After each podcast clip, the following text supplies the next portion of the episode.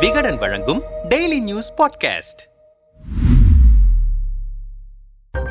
Murugan entry Raja exit Kovai Nilgiri தொகுதிகளை கைப்பற்ற பாஜக ஸ்கெட்ச் பாஜக சார்பில் இரண்டாயிரத்து இருபத்தி நான்கு நாடாளுமன்ற தேர்தலையொட்டி கோவை நீலகிரி தொகுதிகளுக்கான பிரச்சார பொதுக்கூட்டம் கோவை காரமடை பகுதியில் டிசம்பர் இருபத்தி ஏழாம் தேதி நடைபெற்றது. இதில் பாஜக தேசிய தலைவர் ஜே பி நட்டா மத்திய இணையமைச்சர் எல் முருகன் தமிழக பாஜக மாநில தலைவர் அண்ணாமலை சட்டமன்ற குழு தலைவர் நயினார் நாகேந்திரன் பாஜக தேசிய மகளிர் அணி தலைவர் வானதி சீனிவாசன் மூத்த தலைவர்களான சி பி ராதாகிருஷ்ணன் பொன் ராதாகிருஷ்ணன் உள்ளிட்ட நிர்வாகிகள் பிரதிநிதிகள் கலந்து கொண்டனர். இந்த நிகழ்வுகளுக்கு முன்னதாக கோவையில் பாஜக சார்பில் சமூக ஊடகங்களின் செல்வாக்கு செலுத்துபவர்களுடன் ஜே பி நட்டா கலந்துரையாடினார். அதன் பிறகு பொதுக்கூட்டத்தில் பேசிய அண்ணாமலை நீலகிரி கோவையிலிருந்து பாஜக நாடாளுமன்றத்திற்கு செல்வது புதிதல்ல இந்தியாவில் பெருநகரங்கள் அனைத்தும் வளர்கின்றன. ஆனால் கோவை திருப்பூர் நீலகிரி மாவட்டங்கள் வளரவில்லை. கோவை நீலகிரிக்கு பாஜக வாரி கொடுக்கிறது. ஆனால் அவை எதுவும் மக்களுக்கு கிடைப்பதில்லை. நீலகிரியில் நாடாளுமன்ற உறுப்பினராக இருப்பவர் டூ ஜி வழக்கில் குற்றவாளியாக இருந்தவர். டான்டி நிறுவனத்தை பாஜக தலையிட்டுதான் காப்பாற்றியது. மத்திய அரசின் திட்டங்கள் எதுவும் மக்களுக்கு முழுமையாக கிடைப்பதில்லை. இரண்டாயிரத்து இருபத்தி நான்கில் அதை சரியாக செய்ய வேண்டும். ஜே பி நட்டா அகில இந்திய அளவிலான நாடாளுமன்ற தேர்தல் பிரச்சாரத்தை இந்த மண்ணிலிருந்து தொடங்கியிருக்கிறார். திமுக ஆட்சியில் கொங்கு பகுதி புறக்கணிக்கப்பட்டிருக்கிறது. கொரோனா தடுப்பூசி வழங்குவதில் கூட கொங்கு மண்டலத்திற்கு பாரபட்சம் காட்டியது திமுக. கொங்கு பகுதியில் பாஜக அதிக கவனம் செலுத்துகிறது. திமுக ஆட்சி பட்டத்து இளவரசருக்கான ஆட்சி. பொங்கல் தொகுப்பில் வெறும்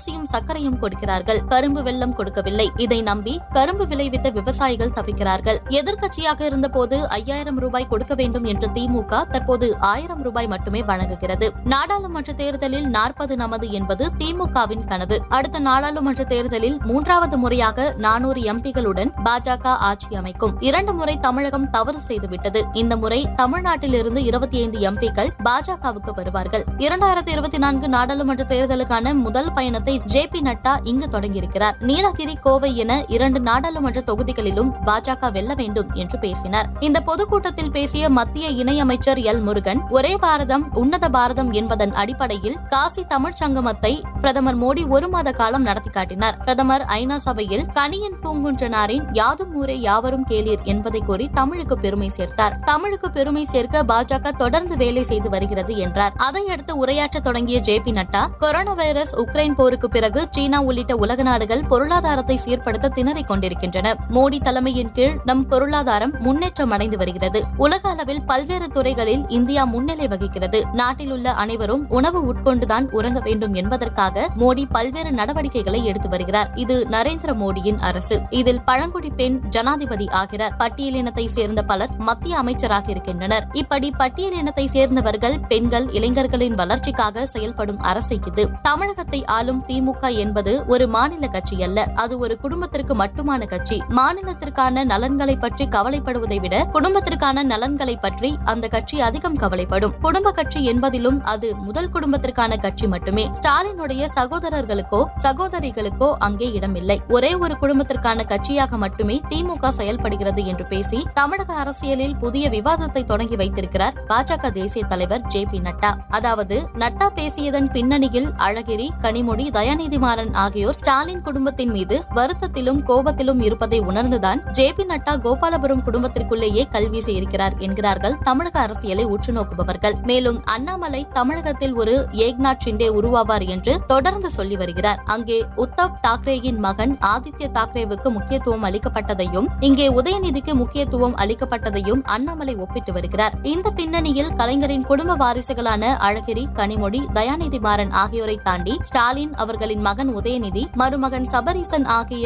அவரின் முதல் குடும்பம் மட்டுமே செல்வாக்கோடு இருப்பதை வெளிப்படையாக பேசியிருக்கிறார் நட்டா. திமுகவை குடும்ப கட்சி என்று சொல்லும் விமர்சனம் பழையது என்றாகிவிட்டாலும் முதல் குடும்பத்திற்கான கட்சி என்று பாஜக தேசிய தலைவர் ஆரம்பித்து வைத்திருக்கும் சரவெடிக்கான ரியாக்ஷன் தமிழக அரசியல் களத்தில் எப்படி இருக்கும் என்பது வரும் நாட்களில் தெரியும் என்கிறார்கள் அரசியல் பார்வையாளர்கள். இது ஒரு புறம் இருந்தாலும் ஜே பி நட்டா வருகை பாஜக நாடாளுமன்ற தேர்தலுக்கான முதல் மேடையான கோவை குறித்து பாஜக மூத்த நிர்வாகிகள் நிர்வாகிகள் சிலரிடம் பேச்சு கொடுத்தோம். தமிழ்நாட்டில் பாஜகவின் வளர்ச்சி மற்றும் கிளை பூத் என கீழ்மட்ட அளவில் இப்போதுதான் கத்துக்குட்டியாக இருக்கிறோம். எனவே திமுக அதிமுக ஆறு மாதங்களில் தங்களது தேர்தல் வேலைகளை ஆரம்பித்தாலும் அவர்களுக்கான அறுவடை இருக்கும். ஆனால் எங்கள் நிலை அப்படி இல்லை. எனவே நாடாளுமன்ற தேர்தலுக்கான காலம் ஒரு வருடத்திற்கு மேல் இருந்தாலும் இப்போதே வேலைகளை ஆரம்பிக்க வேண்டிய சூழல் எங்களுக்கு இருக்கிறது. எனவே முதல் கோணல் முற்றும் கோணல் என்பது போல் ஆகிவிடக் கூடாது என்பதற்காக நாங்கள் ஆரம்பிக்கும் வேலை வெற்றி பெறும் தொகுதிகளிலிருந்து ஆரம்பிக்கலாம் என்பது என்பதற்காக எங்கள் கட்சி இப்போது வலுவாக இருக்கக்கூடிய நீலகிரி கோவை பகுதிகளிலிருந்து பிரச்சாரத்தை தொடங்கி இருக்கிறோம் அண்ணாமலை அமெரிக்காவிலிருந்து வந்தபோதே கோவையில் பாஜகவுக்கான ஐடி விங் வேலை பார்க்க ஆரம்பித்துவிட்டது.